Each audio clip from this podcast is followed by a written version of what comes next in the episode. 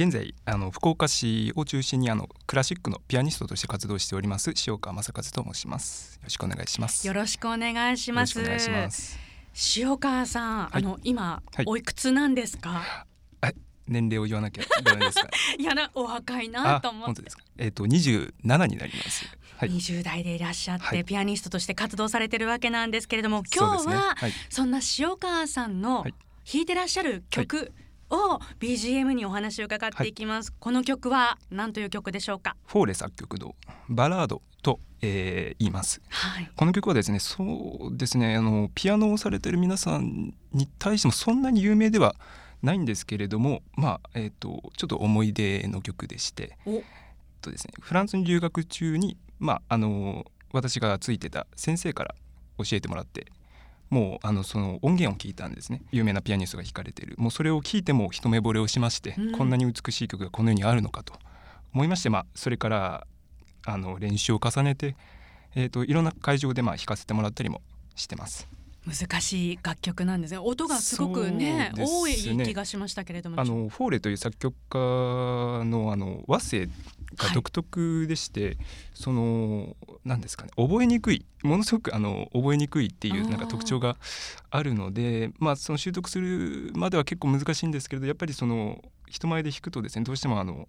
まあ、お客さんが感動してくれるっていう機会が結構多いかもしれないですね。うーん、なるほど。ではその美しい曲をバックにお話をいろいろと伺っていくわけですけれども、はいはい、ピアノを始めたきっかけは？そうですね、あの私の両親が特別その音楽家だったとかそういうわけではないんですけれども、まあ、今あの流行ってるじゃないですか、その脳トレ、はい、いわゆるその、まあ、将来的にその、まあ、すごいあの脳にいい影響を与えると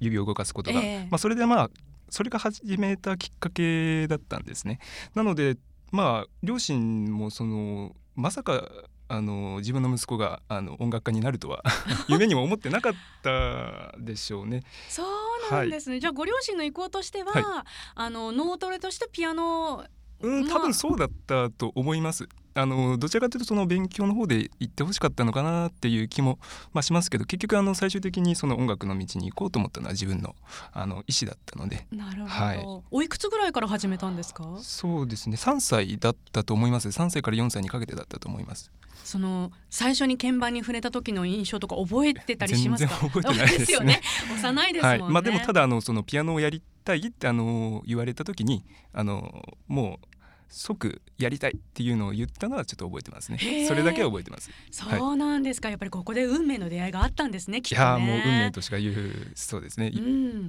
だって実はですね、あの塩川さん、はい、ピアニストですけれども、はい、はっさいの頃にバイオリンも始めてらっしゃるんですよね、はいはい、そうですね、バイオリンも、うん、やっぱりそのいろんな楽器を、ね、やら、まあ、やるということは、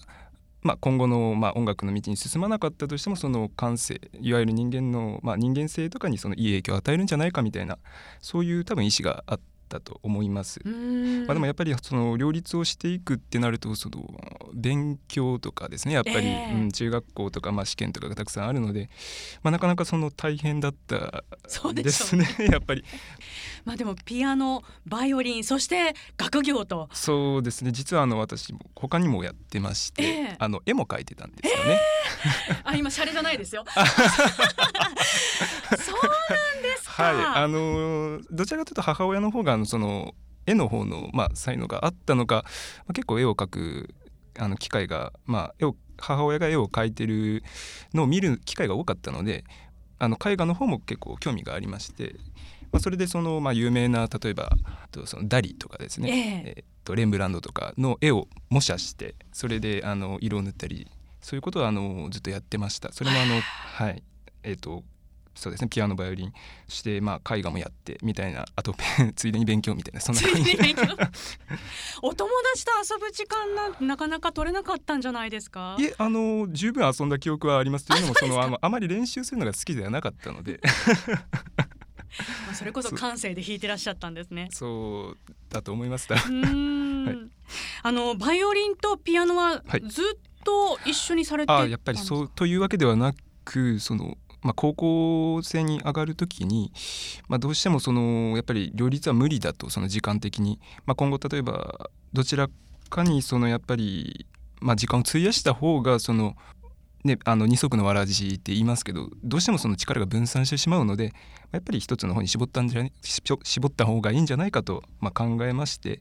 その時あのピアノにすごいあの魅力を感じていたので、まあ、そういう感じであのピアノの方を選びましたね。じゃあもうそこからはピアニストと。そうですね、ということでその険しい道を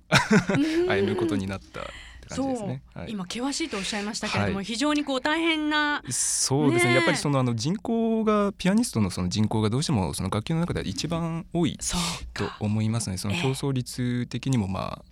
高いですね、どうしても。はい、そんな塩川さんなんですけれども、はい、あのフランスに留学をされたと、はい、あの番組のね最初の方にもご紹介しましたけれども、はい、いくつの時に。そうです、高校生を卒業すると同時にもう、あのーまあ、その楽器からフランスにの方に留学いたしました。はい、何年間ぐらい行かれてたんですか？はい、えーとですね、ごねんいましたね。へー。ちょうど今からあのさんねんまえぐらいにあの帰国しまして、はい、まあ、それまではずっとフランスの方であの学生として学んでおりました。うん、はい、そのごねんかんで学んだことたくさんあるかと思うんですが、はい、フランスパリにあります、はい、エコールノルマル音楽院に留学をされていたということで、はい、そこでごねんかん学ばれたんですか？そうですね、うん、あのー、ここの音楽院が、ね、変わったシステムでして、あのいわゆる、まあ、あのー、分かりやすく言うとその専門学校みたいな位置づけにはなると思います、はい、それであの大学みたいにその例えば学部を卒業してまあ、終わりというわけではなく、また学びたければそのいろんな過程がありますので、そこに登録して、えっと、学び続けていくということができますね。へー、じゃあいろんな科があるわけですね。そうですね、あの、うん、まあ、室内学科とか、うん、いろいろそう、まあ、ソリストコースだったりとかいろんな本当にコースがありますね。学びは終わらないんですね。そうですね、学ぼうと思ったらいつまでも、うん、学ぶことができるかなと思います。塩川さんがこう、はい、帰国を決めた、じゃあきっかけっていうのはあったんですか？はい、そうですね、やっぱりうーん、まあ、その留学生としてそのずっと、まあ、やっぱり外国にいるということが結構あの私だけじゃないと思うんですけれど、いろんな、まあ、ストレスがやっぱりかかるんですね。うん、そのどうしてもそのビザの問題とか、その滞在するにもやっぱりその申請が必要だったりとか、まあ、あとはどうしてもその外国人としてどうしても扱われてしまうんですね。フランスはどちらかというと日本人はすごいあの優遇というとちょっと語弊があるかもしれないんですけれどえっとまああの日本人をすごいあの好きでいらっしゃる方が多いので、親日の方が、ね、そうですね、多いですよね。いわゆるその親日の方が多いので、ええ、まあ、そこら辺のストレスはそんなにないんですけれども、どうしてもその例えばその職探しとかですね、やっぱりそのどこでもやっぱり就職難なので、うん、まあ、そこら辺を考えるととりあえずその自分の国に戻ってきて一回その、まあ、今後の人生っていうのを見つめ直そうと思ったのがきっかけでしたね。なるほど、はい、いろいろとこう人生の転換期っていうのを要所要所で迎えていらっしゃる。そうですね、塩川さん、はい、ね、そんな塩川さん実はですね、はい、北九州芸術祭にて最年少じゅうななさいで大賞を取られていらっしゃって、はいはい、それからエクソンプロヴァンスピアノコンクールさんいなどなど、はい、国内外のコンクールでも受賞歴お持ちでいらっしゃるんですけれども、現在主にどんな活動をされてるんでしょうか？そうですね、あの帰国を、まあ、今さっきあのさんねんまえにあの日本に帰ってきたって言いましたけども、最初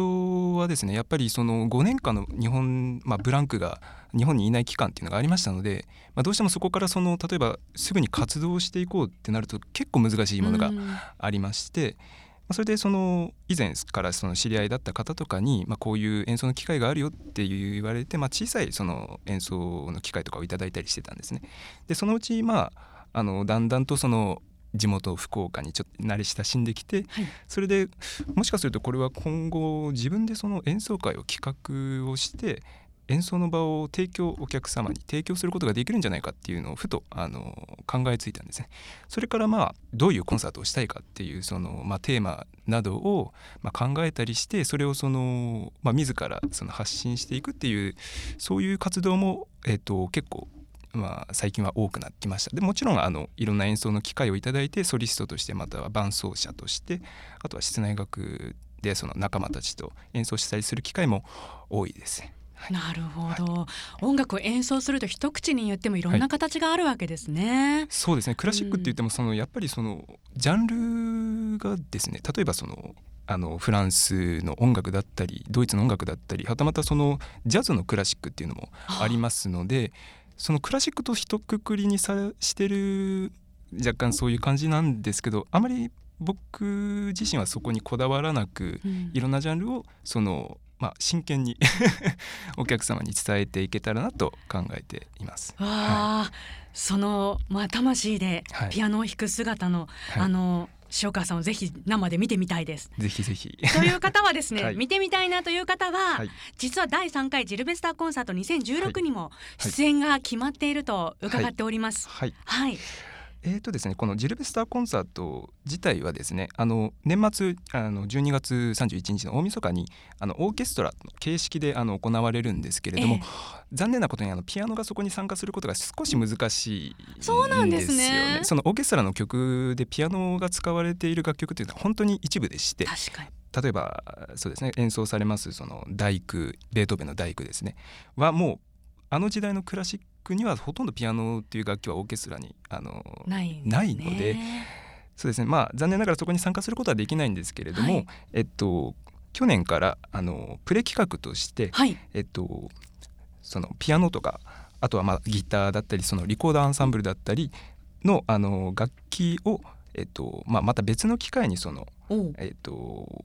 まあ、皆さんにその福岡市民の方々にあの提供できる場所があってもいいんじゃないかということで、はいえっと、みんなの音楽会というものを、えっと、じゅういちがつじゅうににちにあの開催いたします。そこであの、まあ、私ピアノだったりあとはあのギターだったりとか、えっと、そういう、まあ、オーケストラになかなか組み込めないような楽器を中心としたその室内楽のようなあの、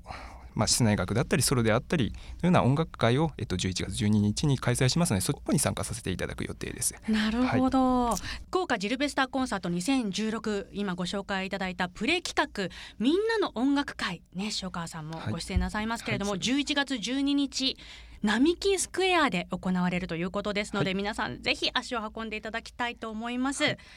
では塩川さん、ラブ エフエム を聞いているリスナーの皆さんに一言メッセージお願いいたします。はい、クラシックというと少し硬い感じもするかもしれないんですけれど、本当に、まあ、今さっきあのお伝えしたようにいろんなジャンルの楽曲があります。中にはその激しいすごいもう情熱のあるようなその魂が揺さばれるような綺麗な楽曲もありますし、本当にもうジャジーな感じの曲もありますので、どうかその一回騙されたと思ってぜひあのコンサート聴きに来てみてはいかがでしょうか。今後ともまあ福岡市で活動していきますので、何かの機会があればぜひ、えーと、コンサートご来場いただければと思います。はい。はい、ピアニスト塩川正和さんでした。ありがとうございました。はい、どうもありがとうございました。Love エフエム Podcast。Love エフエム のホームページではポッドキャストを配信中。スマートフォンやオーディオプレイヤーを使えばいつでもどこでも Love エフエム が楽しめます。ラブエフエムドットシーオードットジェーピー にアクセスしてくださいね。Love エフエム Podcast。